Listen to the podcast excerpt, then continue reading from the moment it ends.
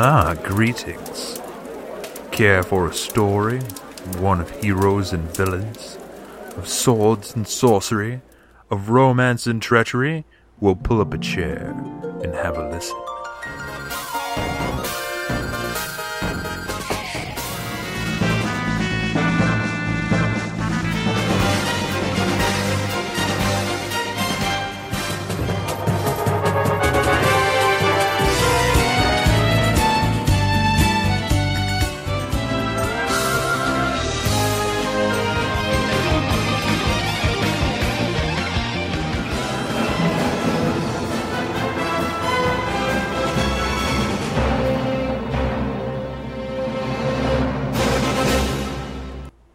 Hi, and welcome to the RPG Show. My name's Brent. I'm your host.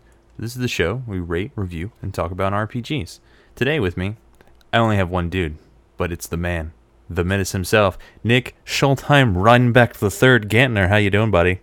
I'm doing pretty well. How about you, man? I'm doing pretty good. Sorry, everybody, that Glenn couldn't be here. He had some uh, family stuff going, they had to take care of, so uh, he did send us in uh, his scores, and we're going to go over them when we get to that segment. But man, do we have a hell of a show for you guys today. It's Soiku uh. time, bitches. Because we're just going to spend a lot of time talking about Soikin is what's going to happen. Yeah, hope you're all ready. Yeah, because, man, we're sitting here with rock hard boners, I'm telling you right now. All right.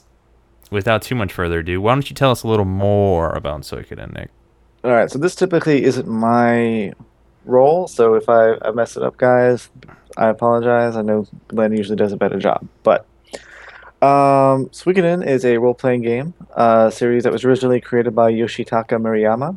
Um, the series is loosely based on the classical Chinese novel Shui Huizan by Shi Nayan. I probably butchered all that, but uh, they're probably never going to listen to it anyway, so whatever. Um, each individual game in the series is um, centers on a um, on some themes of like politics, corruption, and revolution, and they all feature mystical crystals, crystals known as true runes, and the 108 stars of destiny, which are the 108 protagonists, which are loosely interpreted from the source material. Um, so the English translation of the source material is like the water margin, and it was a book about um, these like bandits that went around and uh, did their banditing things and how the the locals interpreted them um, and everything like that. And there was like 108 of them, and they were all under, born under a different heavenly star or earthly star, and that's where all that comes from for the Stars of Destiny. Um,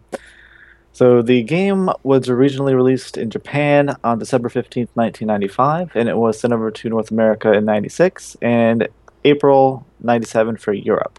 It was released originally on the PlayStation and then re-released on the Sega Saturn and for the PC and on the mobile phones, and as well as there was a re-release for the PSP, um, but mo- only in Japan. Um, now the series typically follow kind of an irregular chrono- chronological sequence of events, and by that by that I mean some games in the series will flow well, like you play them in order to be fine, but some of them you have to play them out of order to get the um, the timeline correct. Um, but yeah, the uh, the series was originally created, written, and produced and overseen by Yoshitaka Murayama, who ended up leaving Konami near the end of Suikoden 3's development, which was it was actually like a month after that, and they cut him out of the credits because of Konami policy. Um, after he left, Noritada Matsukawa took over as senior director of Suikoden 3, um, and Suikoden 4 was directed by Matsukawa as well. Uh, but it was also produced by Junko Kawano, who was the chief designer in Suikoden 1. Um, and Suikoden 5 was directed by Takahiro Sakiyama, who was a new person to the to the field of RPGs. But um, yeah, that's pretty much it, I guess. All right. Thank you very much for that. That's a lot of names.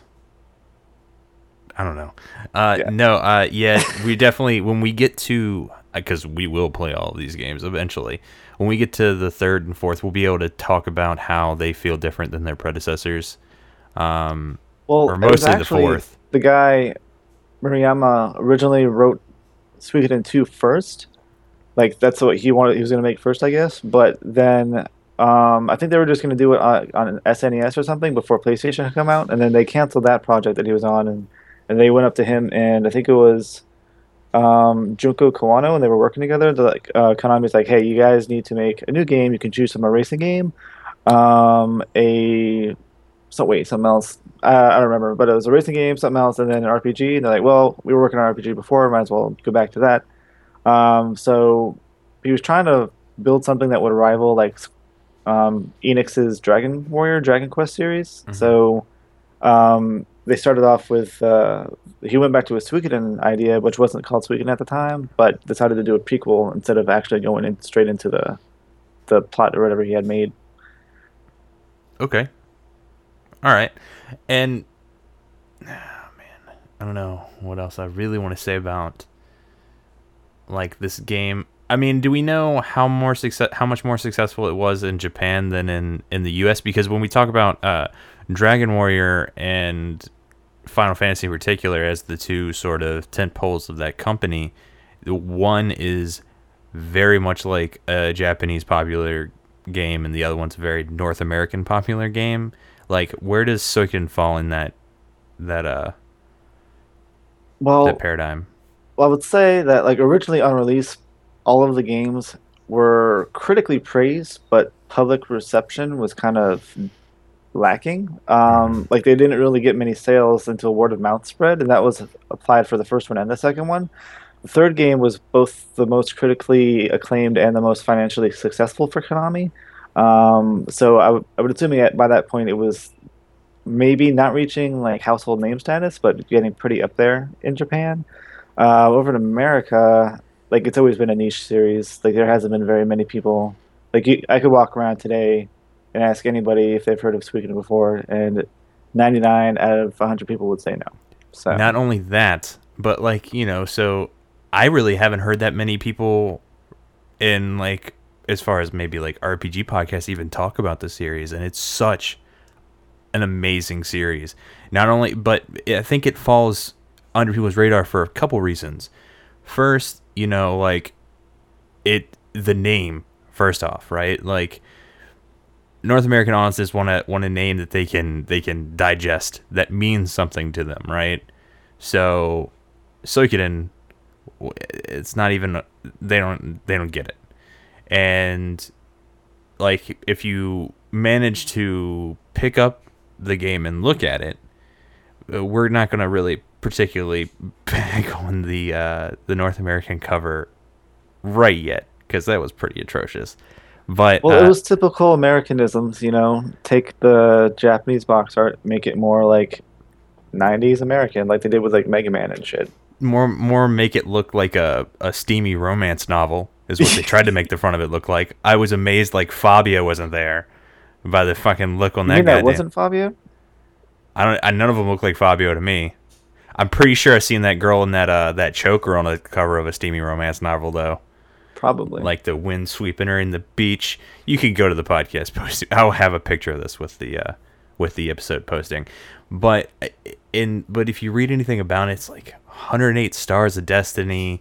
Like it's it's a even it's a big game, you know, like it's and then you look at it it's it's 2D in a time when we were already transitioning to 3D. Now we look back on that time we go that was shitty 3D. We shouldn't have done that. But it was we thought it was cool at the time. So why would you go back feel like you were going backwards? Right? Well, I feel like the the developer was like I think they did they did try they experimented with 3D a little bit, but then decided that they didn't have the techno like the tech like that they wanted at the time to make it be presentable. So Mhm. they went back to the old school 2D because they could make a better looking game that way. Yes, and I agree. I think this this looks amazing. So, but I I think that's why it's not because we know about it, right? We're we think it's amazing, but like I remember the moment when we found out each other was very were fans of that series. We were like, wait a minute, you've played Suikoden and I've played Suikoden. It's great. Like, so who are you? Where'd you come from? it's like I didn't. You're not know. real, are you? It's like that moment in Step Brothers where like we just come be friends. Yes, we did. Like we were super excited. So, uh, like, and I, I mean, fucking train. Man, I really got to move away from railroad tracks. But anyway, uh, just I'm not sh- like I wish more people I maybe like we would still be getting new titles in the series if more people had played these when they were, you know, relevant. Yeah, back when like Suikoden Five came out, it was arguably the best entry released for like a decade or whatever, Mhm. and they just didn't sell enough copies, so they went and uh, Well, it's because you didn't see it anywhere. It wasn't on the shelf anywhere. I didn't What? even know it I had come out if I copies. if I hadn't been followed following it. Like when I went to find it, I couldn't find it. I totally got it at release. I pre-ordered that shit. I got two copies, so I did my part. You got two copies. that's that's amazing. Like I don't know what it's gonna help, but I'm buying two. So Well, you know what? Numbers, man, numbers. numbers. if there's numbers, if there's three copies in the store, I bought two. That means they sold sixty six percent of the the stock. They need to restock. but they only had three copies. You know, like It's one of those games series. I mean, I remember when hearing it had come out, and I went to get a copy. It wasn't in the store, so like I went online to buy it in a time when nobody really wanted to buy anything online because it was still like everybody's like, I don't know, it's kind of iffy. Like somebody's gonna, you know, walking around Indonesia pretending to be me, you know, and uh, they were out of stock on the two websites I looked at. I'm like, well, I guess I'll just have to wait. So. You weren't quick enough, Brent. I was. I mean, I don't. I got shit to do, dog. Come on now. So, uh, normally first we talk. We break this up into segments for the new people out there. We cover gameplay, then story, then the visuals and the sound. Then we'll go to talk about our overall experience and give it our scores. After which we'll cover tips and tricks, but we'll get to there when we get to that. All right. So first up, gameplay. So this is a turn-based RPG in which you it's very different because you have a party of six you maintain a party of six which is really cool and um the magic system basically works as you have uh, one rune slot per character and you attach a rune to that uh, they have you know of course you got your typical stats or whatever and then the way m- you don't have like a magic bar per se like uh, as your magic skill increases you sort of gain access to tiers of the spell and at a certain amount. So like towards the end of the game your best magician you know if you're level 60 or so might have eight to nine uses of the first level, uh, five to seven uses of the second level, three to four of the third level, and then two to three of the final level of the What spell. magician? What magicians are you putting in your party that are the best? They're only getting like five casts of the second level spell. I mean, at level 50 to 60, though. Now, if you put Crowley in there, he's arguably one of the best best magicians in the game. He's got nine, nine, nine, and like eight. Yeah, no, I mean, at level 60, though?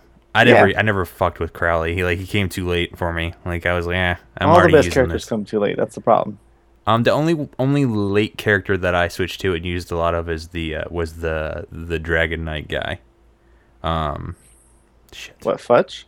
No, no, no, no, no, no, no. The one that's after uh, the one of the evil guys working for uh, the Emperor. He wears the black armor. It's like Pim. Oh, Pesmerga. Yes, Pesmerga. That's guy. That guy. I used him for a little while as one of my frontline guys. But uh, are balls. he's a boss. Like he's got hardcore physical attack. All right. Uh, but so I don't know really how to encompass like why. I I mean it feels very standard as far as the gameplay goes, but it's not. Like it's it's it's got a a nice sheen. Like I never at no point did I think it would the game kept a certain level of difficulty. I think um that I enjoyed except my only problem is towards the end like if you sort of like bum rush a couple of the last places what'll happen is it becomes a like let me kill them before they kill me scenario more so than like the first 30 or 40 levels there's sort of like you can sort of think about what to do really. But then it comes to a point where like everything's hitting for half somebody's health unless you have the you know the best of all the armor in you like you know if it, it becomes like a race in some of those fights. But other than that I Um, would say in those situations though, you should have all kinds of tools in your armament, in like toolkit by that, by that point in time to not even have to worry about that. Yeah, I know, but I still don't like feeling that way. Like I, I don't like that at you know if at if any point one beca- person becomes a dedicated healer where they're healing every turn, like I don't know, like that always rubs me the wrong way. Now you know how it is playing tabletop with you, Brent. Well, I'm sorry. Welcome to the the world of of me. I don't know. In a game, I don't I don't know. I don't like it. Well, I would say that's just whoever you had in your party. You weren't using it to its full effectiveness. Oh, I know I wasn't. I never do in Suikoden. I know there. I always know there's way better party comps than I'm using, but that's the thing. When you have this many characters, like you sort of you can always sort of gravitate towards who you like, and it still function well, right? Like if you Mhm. find a combo or a unite spell that you like, and you can kind of just abuse that for the rest of the game, unless it's you know like one of the ones that requires like four or five characters, and then you have you know three or four forced party members on you. Well, I mean, yeah, you can trivialize every random encounter with if you have five or f- just with four characters in your party. You have Tyr, or whoever you name your main character, Kai. They have a, a unit unite attack that hits everybody, and you get Kirkis and another elf in there. They have another unite attack that hits the whole like enemy composition. So you just have them. You do the unites, and then if the enemy Mhm. party is still alive, then they must have been a boss because that's the only way they're gonna be alive. I'll tell you, I I had Kai in my party for all of five minutes, and I was like, this has gotten boring. He's got to go. Okay. Like it, it trivialized like fucking trash so much. I'm like, nope. I'm he, he's got to go. Like it became boring. So I mean, hmm. well, that's it's an option for people out there. um. An option I abused. I know you did. That's because that's who you are. This is why I have to DM that way, Nick. Because you fuckers, all you assholes I play with, you're going to twist and warp whatever system you can to remove as much difficulty as possible from it. So I have to like throw monsters at you five times your fucking level, so you actually have to pay attention and actually have some semblance of losing the goddamn thing. So But that's part of the fun, getting to that point. Yeah, I agree. It, part of it's getting to that point, unless you're the person trying to keep the challenge going, and then it's like, oh god, I don't know what to do. Like I just, I don't know. Like they're four, they're level four. Throw level ten monsters at them. Oh, that that was way too easy. Fuck. Throw a level eleven monster. Oh, they almost died. Maybe I should. I don't, I don't know what to do. All you gotta do is just give a give a monster a lot of HP with the aura of fuck them. Do- And then that's it. Well, that was my trick, wasn't it? Like, just eventually, I had to, I had to like, just everything If they're standing here, they lose half their HP. Like, what the fuck, Brent? like, oh yeah, by the way, it's in the aura of this other thing, so it heals like five times the damage dealt. Sorry. All right, we are way off topic. Okay, um, I think that pretty much covers. I mean, I don't know what else to say about gameplay. It's it's it's a, you know, Well- it's I mean, should we read Glenn's tidbit?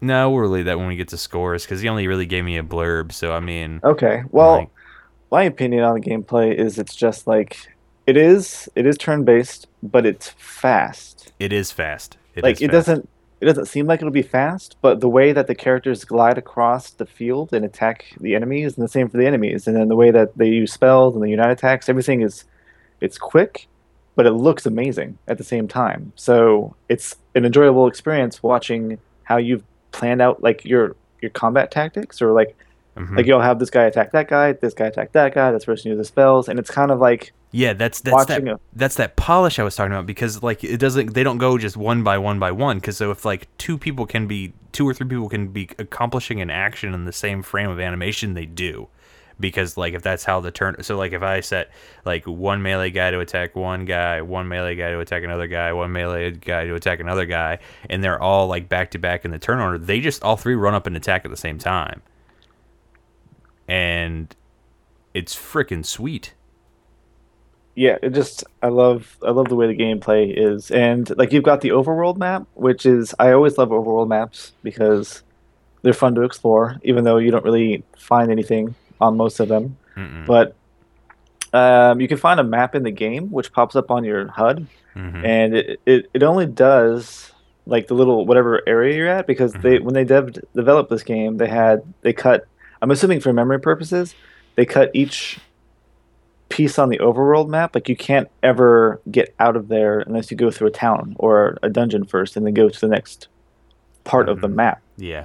So I mean, it's when they have the overworld map on there, you're seeing the whole field that you can walk around in, and like you, you'll never get lost at that point. But there was never really an option to get lost in the first place. But um, I thought it was always interesting. Well, actually, there's so much more to talk about in gameplay that it just hit me. You know, like another thing that Suikoden games do is there's always more than one form of combat. All right, so you have your normal random battles, you have duels, and then you have army battles, right? And the Mhm. three are very distinct. Oh, well, look, I'm getting a phone call. I'm turning that off. There's fucking calling me. Oh well. Bye bye. Call you later. Um. We're cutting to supernatural now. Uh, you know what? Yeah, that's that's what that is. All right, but uh, so you have duels basically function almost well they like the other two basically almost you can boil them down to paper rock scissors, right? But you only really boil them down to that if you're like using especially for duels, like you only really end up boiling it down to that if you use a guide. And this I found as a person that's played others in the series, I found this one was a little more punishing on the duels, right? So like if you didn't go in and uh, you know try and use some sort of guide, like you just tried to go and judge by uh, what they were saying, what they were going to do, and you know counter, like it was really easy to lose in one or two shots. Definitely, because they'll be like, "That's a nice attack," and that can mean either they're going to defend, they're going to attack, or they're going to do a desperate attack. And you're like, "Hold on, could you be a little bit more, you know, less vague with that? Because I'd rather not lose." Yeah, and like the thing is, uh, in the other games, you know, if you did get hit, you know, it's only ever really like you you would go through like five, six, seven, eight rounds in one of these duels. In this game, they're over in three. Like boom, like you either kill them or they kill you. End of story. It and you are your stats for your characters in the duel are influenced by your level and your gear and your the weapon level that you have, but Mhm. it's it's kind of I guess geared towards you being at that expected kind of level anyway. So if you're you are punished even more if you're not actually at the level that they want you to be at. and Like so, if you don't have a good amount of armor on or you didn't upgrade your weapon, you'll be there for days even if you have a, a guide to look at yeah, and doing everything right.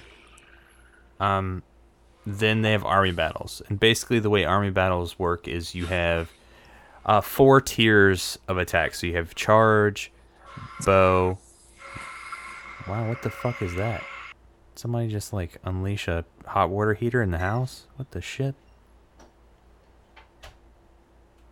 I My bad. What the hell is going on in there? Somebody decided to vacuum. Oh, what the fuck? Really? Oh well, we just keep moving. Push talk it is for you. Um you have oh yeah, so and then you have uh magic and then others. And others basically breaks down to you have like thieves to uh try and ascertain the enemy's next move. You have merchants to try and turn some enemies turncoat. You have strategists to uh increase your charge power, and then you have ninjas, which automatically ascertain the enemy's next move. You don't gain ninjas till later, so start you're using thieves for it.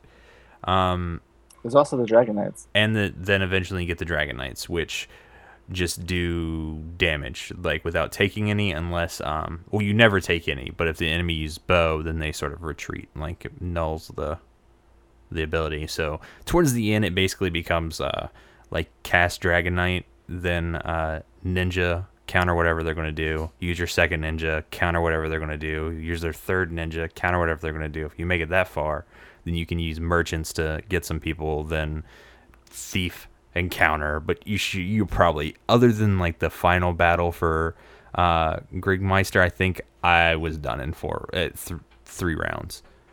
Yeah, that's pretty much how it goes. Like even like on the last battle, like I did everything right, and then um, the thieves failed. I'm like, you sons of bitches. So I went to attack, and they did they countered me correctly, and I lost somebody. I'm like, god damn it, I had to start all over. Yeah. The, yes. So uh, you collect these 108 s- stars, right? But if at any point you need all 108 to get the quote unquote good ending for the game.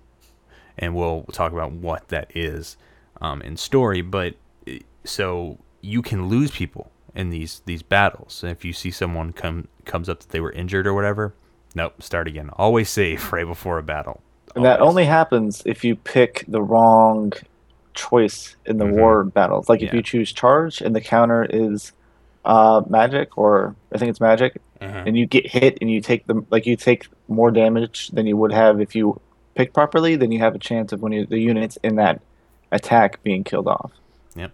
And then uh, this game doesn't have as many as its its um, the ones that come after it, but there are plenty of mini games as well.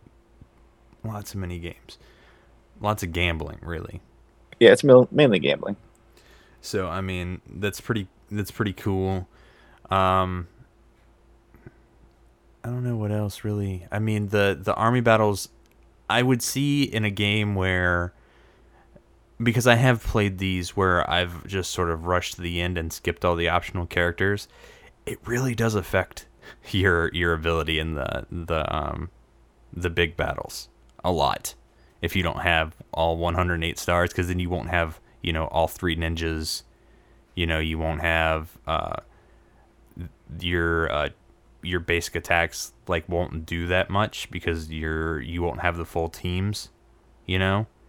Um so recruit everybody. Man it's fun getting all 108 like it seems like a lot of people to recruit but you'd be surprised the percentage of them that actually come through the storyline Then you also get the ones that you just have to talk to them and they're like, "Oh, you're part of the Liberation Army? Fantastic! I hate the Empire. Let me fight with you." I find most like there was a lot of those in those this game. For what I remember, there are some in the other games, but not nearly. Almost everybody has something you have to do for them. This one was just a. I, I can think of maybe a handful where you had to do like this elaborate thing to get them. The rest of them are just make sure you talk to them. Well, yeah, there's some that have like just arbitrary requirements, like your main character needs to be a certain level, or one of the characters that they're friends with needs to be a certain level, and you talk to them when they're that level, and so it's. Well, I mean, it, it was the first game, so they're really, I guess, limited, but they definitely expand upon that later. Yes, they definitely do. Um, so that ba- I think that covers gameplay for us. How about we talk about story? Now, I'm gonna go out right on ahead of this beast. As far as the Suikoden games go, I think the story was lacking, but it only it feels like half a story. Even with getting as much of the other information as I did, you know, com- fully completing the game, like it just I don't know, like it, it it's it's definitely not as it doesn't feel as full as other entries. Do you think I'm crazy? Yes, probably.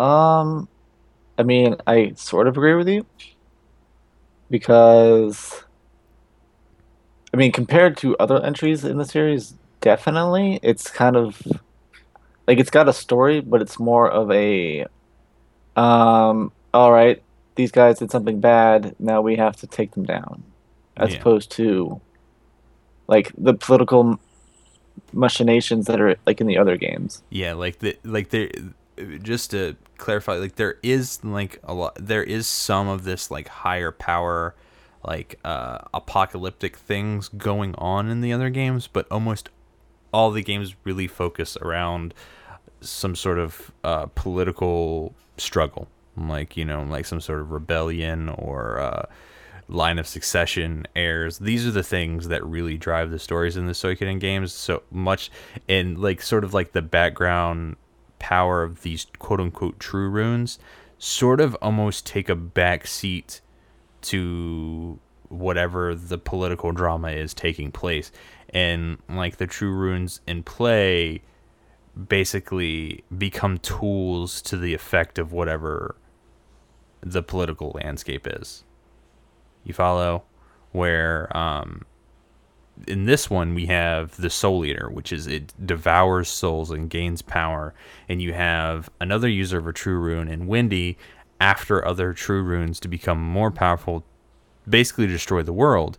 And the Soul Eater, in this case, basically becomes takes a back seat, sort of giving the main hero like power in combat, but not necessarily really. There's only a couple times where you know, outside of you using it in combat for whatever, he he activates it, and that's sort of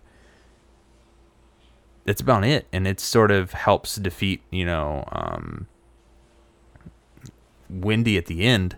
Really, the rune does, but it sort of really takes backseat to this rebellion, and you know you have other true runes in play here, like the the gate runes, the gate um, in which uh, Leknaat only really uses her power to revive Gremio. Spoiler: Gremio dies, obviously, and she can only use that once when all of the other stars have aligned or whatever sort of cop out that was. In her defense, she only has half of the rune. She only has, Windy half. has the other half. She has the uh, the exit half. Haha. that was so weird. But to basically break down the story, um, the main hero Tir uh, McDohl, right, is the son of Teo McDohl, one of the five great um, generals. I forget what they had a specific name. The five, what, the generals? Yeah, or like they had a title, like one of the five something something generals of the empire. They're, they're, they're just like the great generals or something. Okay, that's what I thought. And um, basically, turns out that uh, well, early the on, empire, is, the empire is corrupt. the emperor has been corrupted by Windy, uh, this sorceress that has one of the halves of this true rune, um, into sort of, uh, sort of like her desire for these great runes has sort of affected his ability to rule an empire. And um, so early on, you have a friend named Ted. Okay, and Ted has been the bearer of the Soul Eater for the past, was it three or five hundred years? Something. 300. Three hundred years, and um, at being the son of one of the great generals and coming of age, you were sent on a mission, and of course, you take your friends on these missions. And during this process, something happens that reveals Ted to be the bearer of the Soul Eater, which essentially, so Windy comes down to take it from him. And in the process, the hero, of course, ends up with the Soul Eater and on the run. At which point, he meets up with the Liberation Army, who is a uh, rebel force, sort of that has determined that the the Emperor is no longer caring for his people, and that you know they need to liberate the people of the Empire.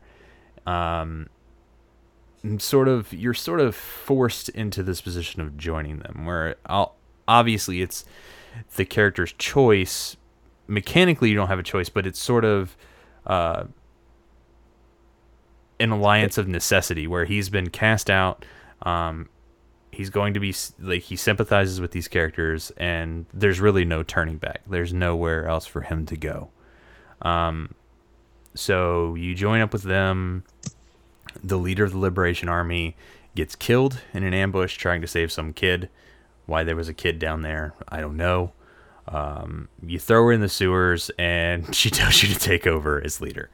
Uh, and you do. And so the rest of the game sort of is your progress taking this small rebel force and turning them into an army against the Empire and the Emperor and Windy.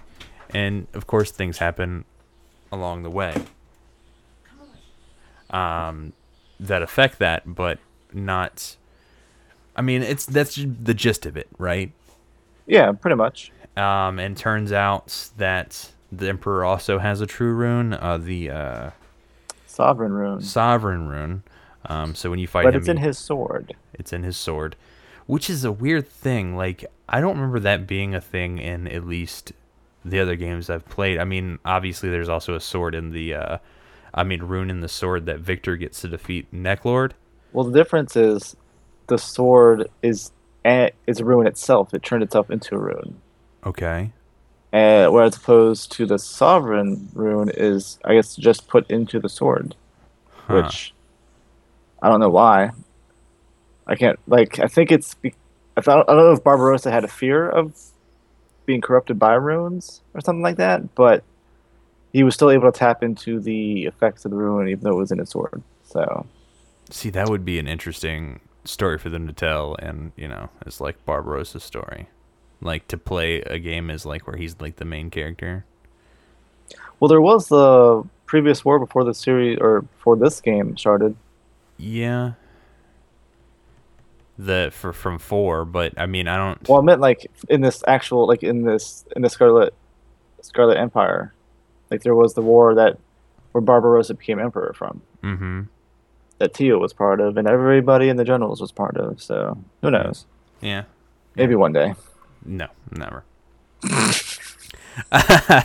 um, so what was I saying? Oh, so uh, turns out you know he was in love with Windy or sympathized her because apparently she looked like I guess his ex-wife who had died, and like he felt that she had a certain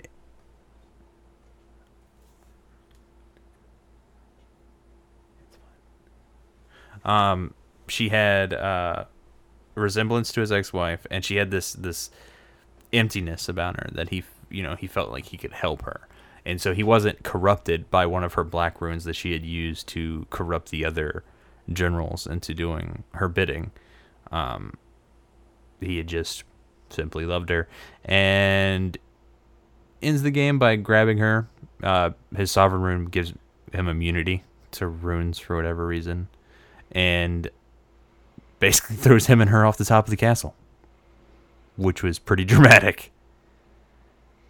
So we don't know if they're alive or dead. Don't know. It's it's sort of left, and then the castle comes crumbling down, which is which is a trope I hate.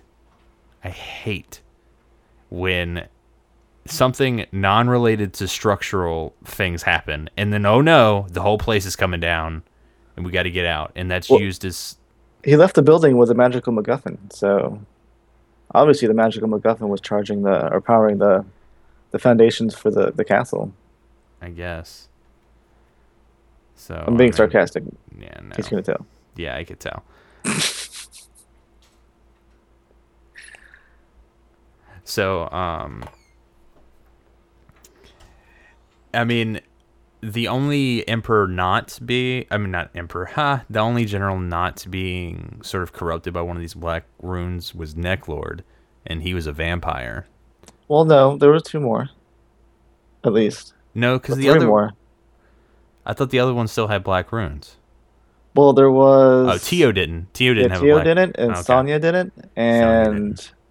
I would say maybe Ian Geed, but Oh wow! So she only used it on two. That was a really weird fucking storytelling mechanic. Then yeah, I, I think I don't know if they were the ones that were kind of rebellious anyway, and she used it to take control of them, so they fell fell in line because Teo was dedicated to the Emperor no matter what. unless Um, unless they had very specific powers that she wanted them to use in very specific ways. Well, maybe because the first guy he's talking about how he was controlling the animals or whatever, or the, the Mhm. beast men with Yeah. the moon. Yeah. And, And, then uh, um, uh, what's his face had the the rose. The, yeah, with the giant monster pollen, rose thing. with the special pollen or whatever, Yeah, which is, and then he uses the flesh eating spores to kill Gremio. hmm So, um, maybe that's why she used it. I don't know. every yeah every time I watch that scene, I'm like, well, where the hell do spores go? I know, like they go and start fidgeting with his fucking leftover clothes and axe. I'm like, dude, that's that's so dangerous what you're doing right now. Like, I don't. Why would you pick up the thing that just like had spores on it that devoured a guy? Yeah. Like that seems dangerous. Well, I Um, mean, to be fair though, I guess we don't know how long they were down there for, because it kind of just blacks the screen out, and then oh, Mathiu comes running in to save the day. But Mathiu, they could have been down there for a while, and the And things could have what died. was, what was up with them calling him medical officer? Like, That's a that, translation error I'm guessing, yeah. Because he's supposed to be a strategist, not a doctor. So Yeah, that's why I kept like it kept tripping me out. They're like, "Ha, the medical doctor has plans." I'm like, "What?" That's so weird that you call him. he's going to save the world through war. I guess. I mean, I don't know. Like, there's too many individual storylines to go over them all, but basically each one of the 108 has their own sort of small story that ties them into the overarching story, which is a cool thing they do in all the games, really. Um, there, there's very few of them that are like, I just want to fight somebody stronger, you know? Like, there's very few of those. It's definitely a step removed from most RPGs uh, where that you get characters in because you want you go into a town, you save a character and they join your party and then they don't ever comment on anything else in the rest of the game. Mhm. Like that's not saying that these characters do, but at least there's like some background and most of the characters or not most, but some of the characters you include on your in your party in different places will make comments on what's actually going on during the encounter. Or other times they'll uh, are going to take a key role in whatever the next mission is, and nobody tells you, and it removes them from your your list, and you thought they had fucking died at some point. You didn't know what the fuck's up. Thanks a lot, Stallion, for giving me a heart attack about halfway this fucking game. Jesus, like Yeah, that's a weird thing, and they take it off the tablet for some reason. I know instead of just graying it out, just gray it out. Do something. Notify that they are unavailable at that moment. Like say they're on a mission for Mathiu or whatever. Like don't just fucking take them away and like give me a heart attack where like oh no, I have to go play another 10 hours of this game again to make sure I have the one one guy and then I'm like, "Wait, no. He's added automatically to the story. Did he mm-hmm. die in combat? No, I don't think I saw anything. Oh no. What's going on?" That's where you just you make another save, keep playing, and then you find out what happened. I I But I, do agree. I did. They should notify something because it happens again with Kryn and Kasumi. Yes. They leave, and then Well, I thankfully know I, never used either of those characters, so there was that. wait, what? I never used Kryn or Kasumi.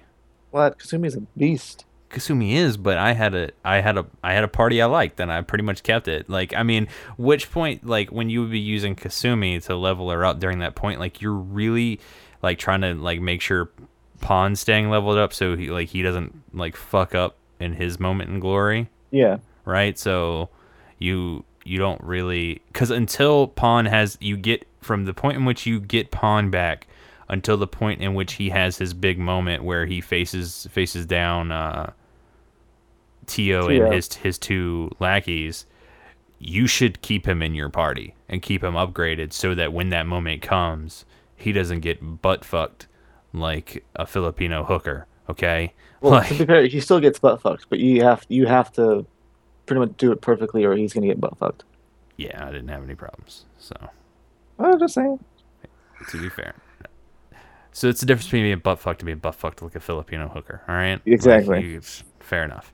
All right. Um. So that and up to that point, really, you know, you know, you want to keep Victor in your party when you have Victor. I didn't like being forced Flik so much though, because Flik, I didn't like at all. I mean, I know he's versatile and strong or whatever, but he got on my nerves. Like I wanted him gone every time he was in my party. Because he's like an emo. That and he's all like, For Odetha. Yeah, my Thor Odetha. I'm like, oh god. The same reason I don't like Hicks. I'm like, my Well, Thor Tengaar. So you don't like anybody from the Warriors Village. They're all just a bunch of assholes. No, I like Tengaar. Well, Gosh. it's because she's more man than both of them combined. There's that. Um, all right. So that's that's essentially the story. And like there's not if you basically beeline through the story and don't like pick up a bunch of extra characters, um it's a 15 hour game. Like I I did all the extras. I spent a lot of time like leveling up characters that were going to move with us into Suikoden 2. Um, I did a bunch of extra stuff and my playtime was still 22 hours.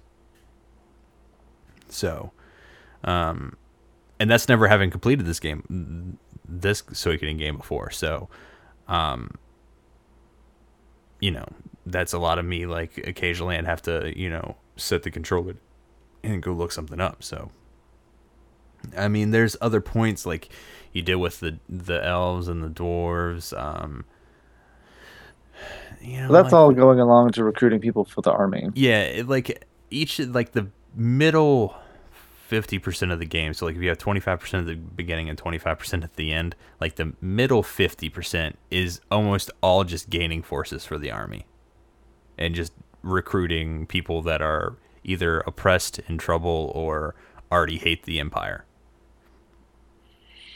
It's a it's a very common theme throughout the first couple of games. Yeah, yeah. And there's nothing wrong with that. Like it's a it's a fun fun way to do it because the characters they give you at each of these points are so distinct and they've done so well with com- like really packing in backstories for these little areas into such like within, you know, maybe, you know, a few few conversations of dialogue and you understand who these people are and where they came from and why they're doing what they're doing. I mean, you really don't have a problem with it and they're also distinctly different. It's kind of like, all right, what are the who's the weird analog uh, stereotypical group of people I get to meet next? So Exactly. And it's if if you're gonna get this game and just kind of play through it, which I'm pretty sure most people did, it's gonna come off as very generic. But if Mhm. you take the time to actually explore the game and the world that the everybody has built inside the game, it's pretty well fleshed out. You learn a lot of, about the lore, about where you're at, um, about like e- each individual characters. There's even Mhm. towns that they the names get changed because of who's the who's reigning over them, and then it gets changed back when you free them. So Yeah. Yeah. it's definitely definitely can be your your experience can change depending on how involved you get into the into the games. and that's a concept that really blossoms in the uh, in the later games, right? So this game like felt like a really muted version of it, as opposed to some of the later games where it's it, like you know every time you go back to your castle, you want to talk to all your guys because they're all going to give you little bits of information. They're all going to give you hints to where to recruit people. Like there's just so much going on. It's hard to really give it enough praise for it because I can think of very f- few examples of this type of RPG game, not like open world, open exploration type game, but a very linear storytelling experience with all this stuff going on in the periphery. A lot of these games that have this linear storytelling experience don't have that much going on in the periphery because they want you to go down this this narrow path to be told the story they want to tell you and there's nothing wrong with that but this game has just like i'm saying just so much going on in the periphery that makes the whole experience so good. Right? You would agree with that?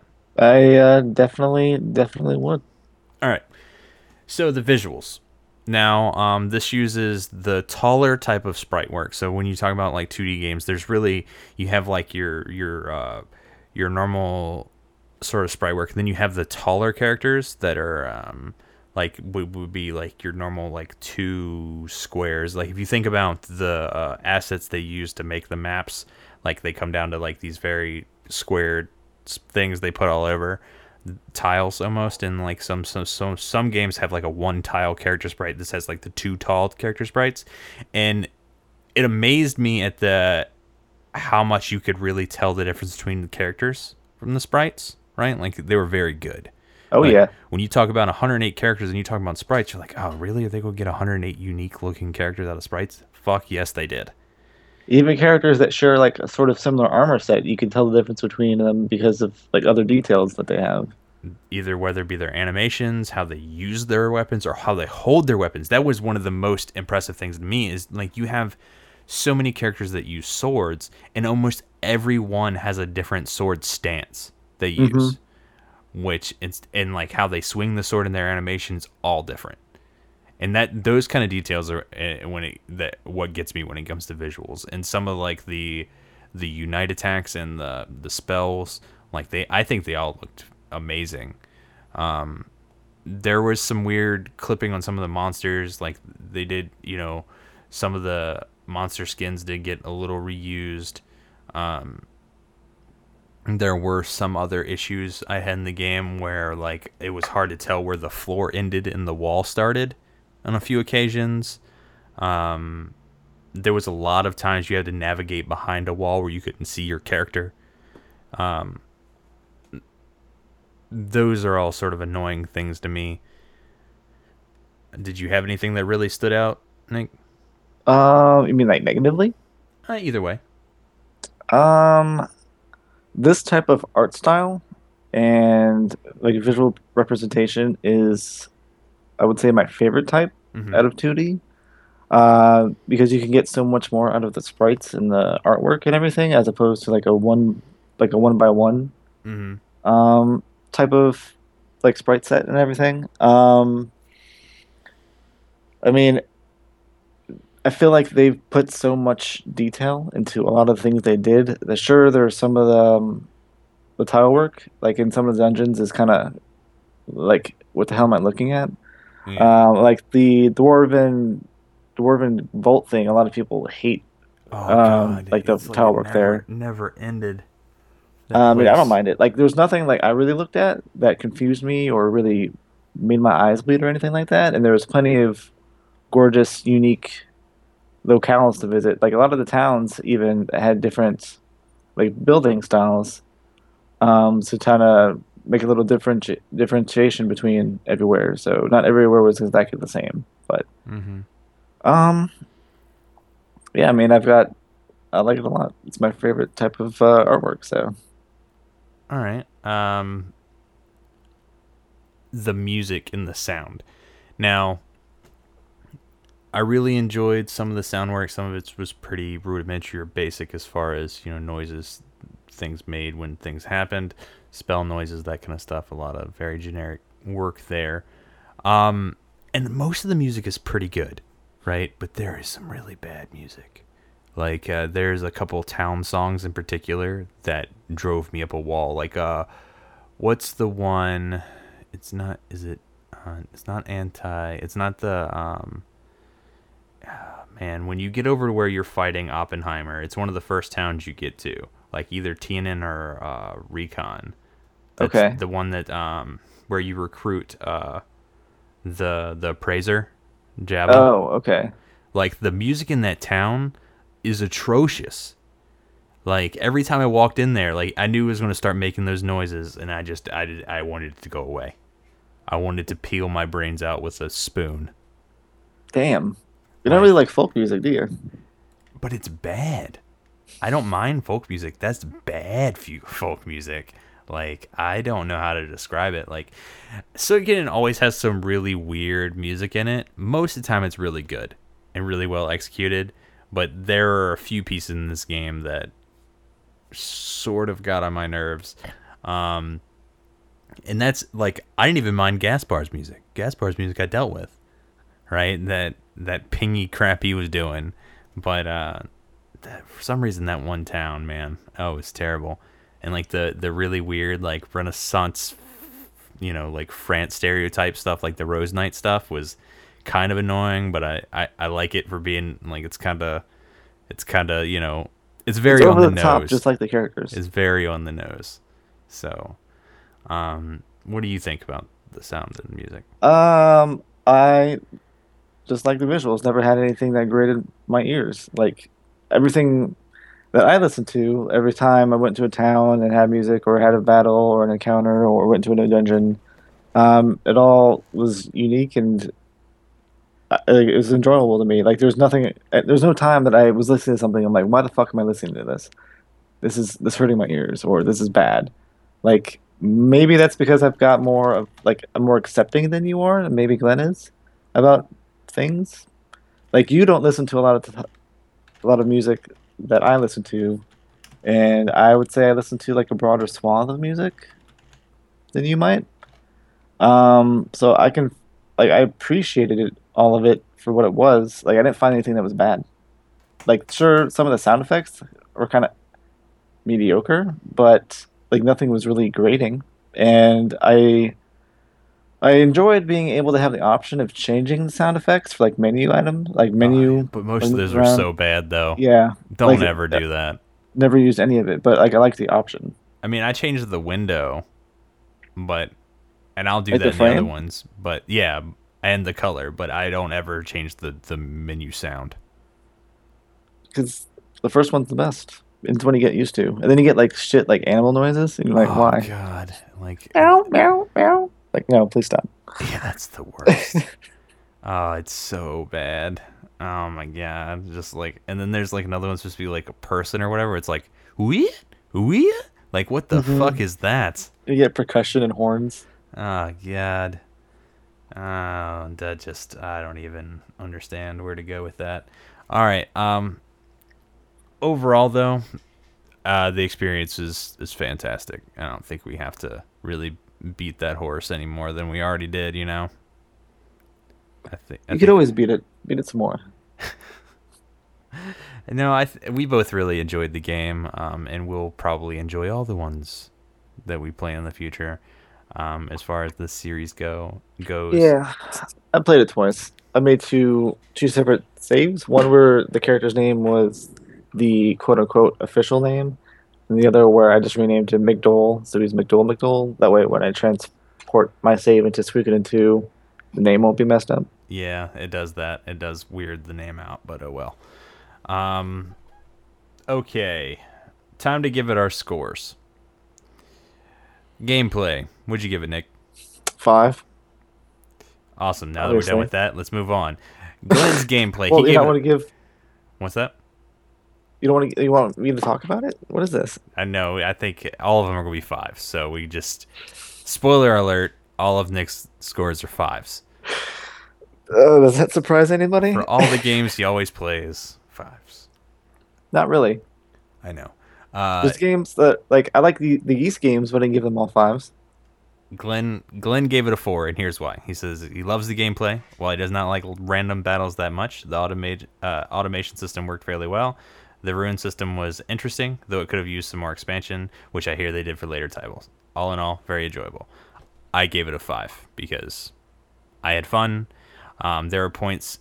I have a very tight schedule, and there are points where I avoided sitting down to play this game because I knew I wouldn't get up to go do whatever chore I had to do. Right? Like I really enjoy this game. Um, story. Glenn gives it a five. He said the story started off great and only got better. The whole thing that reminded me a bit of Journey to the West. Sadly, I did not get the golden ending, having messed up somewhere. I do wish kind of there was uh, been more warning, other than the fact that we told him. I think there's plenty of warning. Countless times. countless times. Get all the characters. Follow a guide. They will tell you when the cutoff is. Follow the guide. Other than one time, don't kill the generals. like that's all there is to it. Like and like, you have an option that says cut off his head. No, don't do it. Uh, Nick, would you give it? Well, you already spoiled it for everybody. I gave it a five. Now, Of course you did. um, my comment would be: I understand that it's going to be, I guess, a it's obviously a biased, biased score, but in the effect that if you, like I said before, if you just run through it and you kind of just like, okay, so this is a generic um, guy, guy's the son of a great general. The empire is corrupt. He finds that out. He fights back against the empire. If you go in and explore the game itself, like all the characters, the way that everybody interacts with each other, like all of the the detail that they put into it, it definitely raises it above. So, like plot, yeah, plot is kind of low, but just the engrossing story of the game is definitely uh, above and beyond. All right. I give it a four because I've experienced overall I've experienced better. So it's not perfect to me. It's with its flaws. It's still really good. Still really above average. Um, this will probably be the lowest story score from the Suikoden games for me. Um, but we'll see. I have to replay a couple of them. So um, four. I mean, it's not bad. Uh, sound. I gave it a four because it did have a few, a few um, musical pieces that I did find grating, and a few of the sound effects that were rather generic. Everything else was really well done and above average, so I gave it a four. I'll go ahead and give my visual score as well, since Glenn combined his two. Um, visuals, I gave a four and a half because again there were some frustrating imperfections with it was hard to look through a few dungeons or hard to really tell what was going on. Um, I really hate hidden paths in sprite based games. I really, really do. So stuff like that really sort of like the design there really bothered me. Um, but only enough to like take off half a point. Uh, for both art and sound, Glenn gave it a four. His, he says overall very good. The character design was interesting and unique for each character, and the environments were breathtaking at times. The sound effects were at most part good, though I found a few. He felt a few stock effects were used a tad too much. Um, Nick rebuttal. Um, I don't really have a rebuttal because we all have our own opinions. Um, we're all different people. I like I enjoyed the the folksy music. I enjoyed the different takes on the the battle system, um, like music and the war music and the different situations.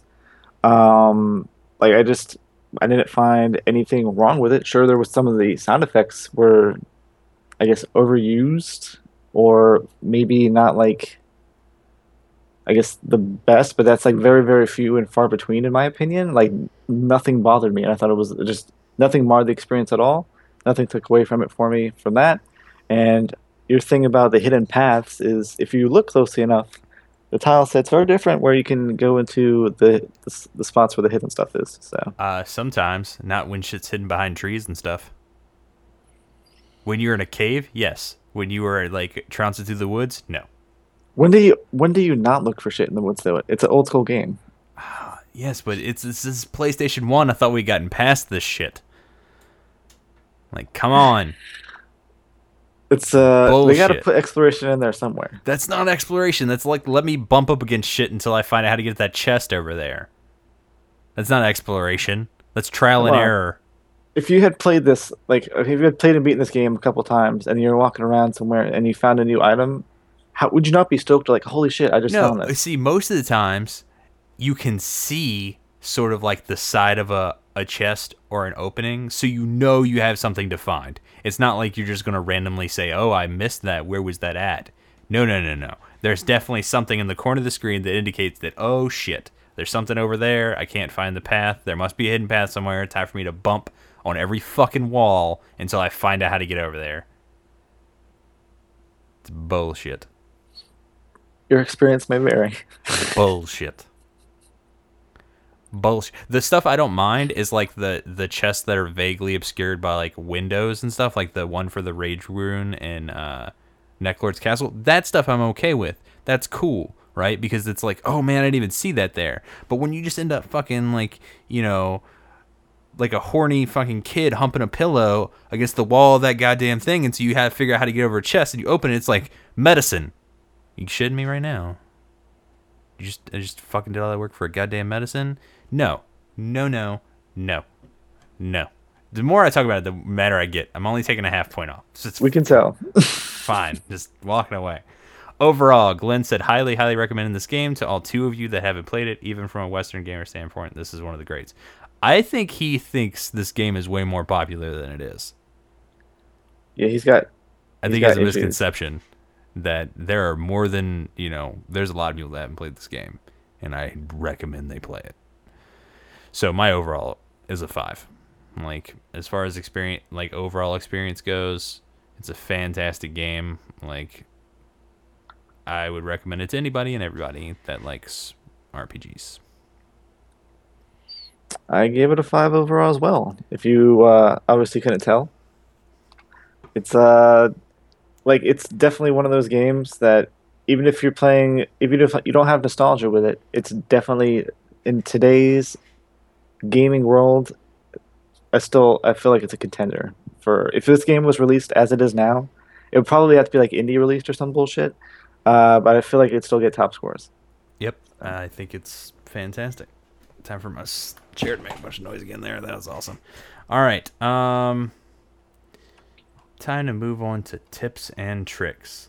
Nick, how about you give so, like so if they listen to us splooge all about this fucking game uh, and they want to go play it, what are some tips or tricks that you would give somebody?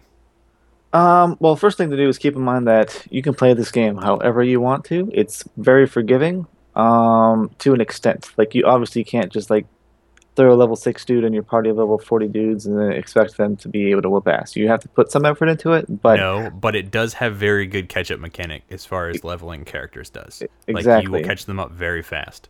So that ties into one of the tips and tricks I will be talking about soon. Uh, but the first ones I've got are at the very beginning of the game. Like you've maybe played for like two minutes. You can either you can be your control Tir and you have to go to your house. If you do that, you can recruit Ted into your party for like two minutes before you go to sleep, and then you start the next day. During that time span, you can do one of two things. If you just take Tir and you leave the town and you level up a little bit, I recommend like level 10, 11 maybe, and you go buy new armor and you buy a new weapon or upgrade your weapon rather, and then go all the way to the left side of the map across Mount Tiger Wolf and cross all that path and go to the hidden town of Serity, I think it was. If you go to the top right building in that town, there's some guy in the house who's like, "Oh wow, what's a kid like you doing out here by yourself? Here's this thing," and you get a fortune rune. What that does is it doubles the bits you get after battle. So uh, actually, I lied. That's the that's the other one. The fortune rune gives you double experience after battle. So, if you want to get one of those early, great, do that. You can buy them in um, item shops later on in the game, though, and ultimately, because of the way that the experience system works in this game, I do not recommend it. I recommend instead you go for the prosperity rune, which is you do the exact same thing. You just have Ted in your party. So you go inside your house, you get Ted, you walk back outside the house, leave the town, uh, go fight, level up, do what you got to do, and go get that rune. So the reason I don't really recommend the fortune rune as much because of the experience system, which we never really explained, is um, as you level up, the monsters give you less and less experience. So at level one, you'll be getting 100 experience from a certain monster. At level two, you'll get like 50. Level three, you'll get like 20 maybe. At level four, you'll start getting like 10. Level five, you'll get one. And that kind of works all the way through the game. So when you get to the end game, you're like level 59.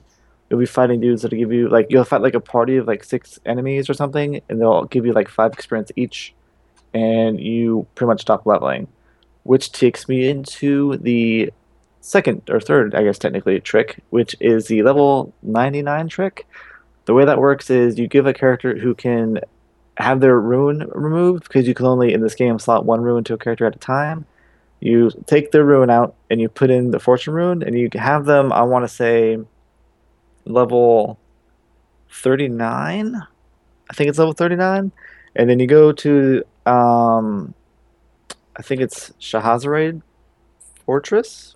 Somewhere some one of the end game locations where you can fight six monsters Mm-hmm. in a in a group. And if you have that fortune rune on there normally what it'll do is um, every monster will give a cap of 10,000 experience so if you have six of them, um, you'll get sixty thousand total for that fight. Now, what the way experience works is it divvies it up between every character in the party. So if you have six characters, it takes that sixty thousand you just got and then gives ten to each character. With the fortune rune equipped to that character, and only two characters in the party, the main character and that secondary character, uh, you get the thirty k for killing all the six monsters, and that doubles, so you get sixty k. So your character shoots from level thirty nine all the way up to ninety nine. Um, and that's really the quickest and most efficient way to max cap many of the characters. There are characters that either have a rune that they can't get removed, or um, like there's just no way you get them at a point in time. They're, like, they're too high level to abuse this trick, um, so you can't do that. But there are characters where if you keep the main character level one by killing him at the very beginning of the game and never reviving him, um, when you recruit them, they become level 99 when they join your group because of the way that the the mechanics worked when they add the characters into your party. Some characters they are like they join like less than a level than the main character or more than a level than the main character. So you can just work around that and plan that out if you want certain characters to get leveled up faster to level 99. Um, there's also at the very beginning of the game, if you go to Rockland and you talk to Marco, he's a guy that plays cups, where you get the three cups, and he puts the. Normally, we modern day we use a ball. He puts a coin underneath them and then switches them around on the table. Uh, only while he's in Rockland and only while he's in Rockland, he follows the same um, set steps, and the coin will end up in the same cup in all of these steps every single time. And that's it depends on your game copy. Like when you stake when you made the save, it's it has its own little set, so you can't really follow anybody else's. But if you record like 15 steps of what happens by doing like I think the 100 bit bet, um, that'd probably be the easiest way. Like you save, you do a 100 bit bet, you write down where the, the coin lands each time, you load your save, Um, go bet 10k each time, and you'll make money, like tons of money. You'll have you'll be rolling in money so quickly that you'll be going to pick up taxes from the town, and they'll be like, "Sorry, we're broke," and you're like, "Ha! I've got millions of dollars." And it's kind of funny. Um, and I think that's uh that's about it that I can think of off the top of my head. Now there you can abuse Gaspar. Uh, just That's save right. right. there in your inn and go play him until you cap. The way I found was easiest. Like I tend to get screwed. Like if I went to him with like a very small. If you go in with like 300k and you could just like you have much more time. You could just do it and do it and do it until you cap. Because eventually you'll cap. Like eventually he'll just get on this streak where he just fucks up and fucks up and fucks up. Like one time I capped simply because he could not land the three dice in the bowl like 10 times in a row. now there it is it is pure happenstance, so there will be other times where like you know, you'll run out of money because like you'll be one away from capping, like it'll be for 360 some thousand and then he'll either run a roll a, a good storm or you'll roll a bad storm and you have to pay triple and it'll rape your bank, but um, mid levels, it's the easiest way to cap. Just save, go in with you know a couple hundred bits, and just have at it until you max. Because end game, you'll be killing two birds with one stone. If you want to level up your character, the characters you're not really using, you can take them into the last dungeon, run around for a little bit, and you'll be making like 20, 30 k or 30,000 bits each fight. And Yeah. more than that, if you have somebody with a prosperity rune equipped, which at that point I don't know why you would, but you still can if you want to. Yeah, uh, towards the end of the game, money's really not a problem, even though like the step from 15 to 16 and your weapon is like 70k, like it's it's really not that big of a deal. Um, that's that's about all I can think of for tips and tricks. We are going to do like a little mini episode, so keep an eye out for 11 episode 11 and a half. We're just going to talk about the characters and good parties, what our ending parties and stuff is. It could be very entertaining or very boring radio. That's why we're separating it out. Like it'll show up on the feed with everything else. So you Well, listen to it or I, I don't. could give another tip okay, relating to it. characters and You got unite, Mhm. but if we're gonna, I don't know if we want to save that or we can We'll it. reiterate that later. We'll save it. All right.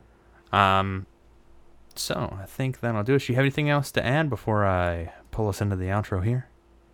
Um, not really. Like as usual, if you have any questions or comments or concerns, please let them let us know. Yep, yep, yep. All right. Let's see here. Let me pull up our outro music. Oh, yeah. Sexy ska music. All right. Thank you for listening to the RPG Show. You can follow us on Twitter at the RPG Podcast. Like the show, or would you rather have lost us to a dice game with Gaspar? Either way, leave us a rating or review on iTunes. Each one counts, and we love you for it. Until next time, bye everybody. Bye, everybody. Outro music provided by Kevin MacLeod.